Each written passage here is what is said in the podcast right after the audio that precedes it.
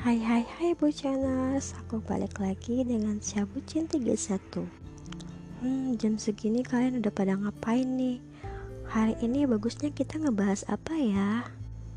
Hmm, bagusnya kita ngebahas long distance relationship atau LDR Para pejuang LDR mana nih suaranya? Hmm, pasti kalian punya kisah menarik kan? Suka duka dari LDR ini apa aja? Akankah LDR ini happy ending atau malah sad ending? Hmm, gak tahu juga sih. Kalau para buciners mungkin LDR-nya kebanyakan sad ending deh. Atau mungkin sebaliknya. Hmm, gimana sih ngebuat uh, hubungan LDR itu bisa langgeng Kalian percaya nggak sih dengan hubungan long distance relationship?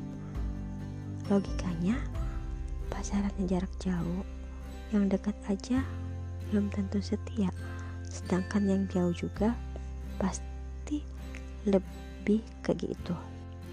Ujung-ujung yang ada sakit hati, ujung-ujung kamu patah hati kan? Kalau kamu udah percaya banget orang yang kamu cintai, tapi ujung-ujung dia ngingetin kamu selingkuh di belakang kamu atau putusin kamu secara tiba-tiba gak mungkin gak mungkin banget itu tanpa sebab.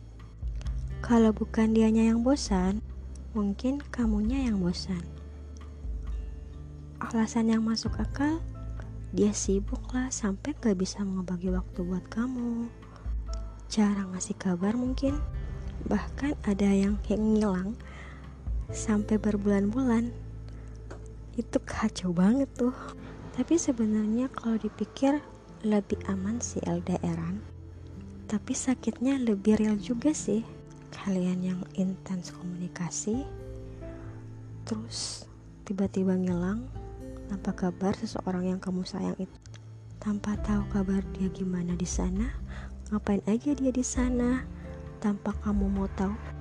Karena kamu udah tahu setiap kegiatannya melalui sosmed dia. Mungkin di IG dia atau FB dia. Kamu yakin? Kamu yakin dia nggak punya akun lain? Hmm, bismat deh.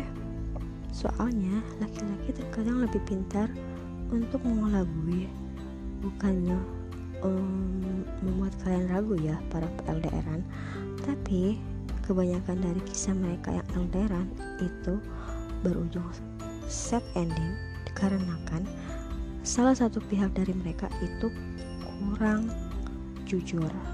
Sedangkan untuk membuat hubungan LDRan itu bisa langgang bertahan lama cuma bermodalkan kejujuran doang. Aku pribadi sih simpel selama kamu uh, belum ke gap ya belum ketahuan. Yuk lanjut aja.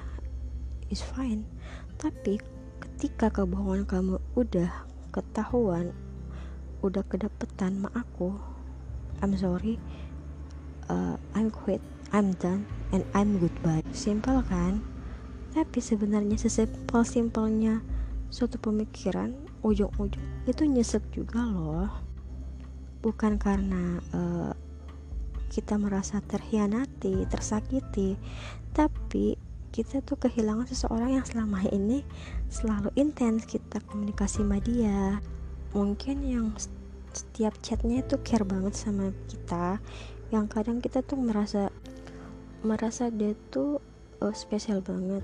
Udah kayak candu gitu yang di setiap kekosongan kita ada ngehibur kita. Meski cuma terkadang lewat chat doang sih. Tapi udah nyaman banget. Hey kalian wake up. Nyaman itu bukan berarti mereka cinta. Mereka sayang sebenarnya kepada Allah. Tapi bisa jadi kamu cuma pelarian saja di saat dia sepi. Oh sakit banget kan kalau udah kayak gitu? Dia ngilang terus ujung-ujung dia ngupload bareng cewek lain di snap story atau bareng cowok lain di snap story Gak nyesek kan rasanya pasti kayak dunia mau runtuh. Terus lo bilang kok dia kayak gini? Dia kok jahat? Aku salah apa sama dia? Inilah risiko dari suatu hubungan jarak jauh. Yang keserannya kita nggak bisa tahu dia ngapain aja.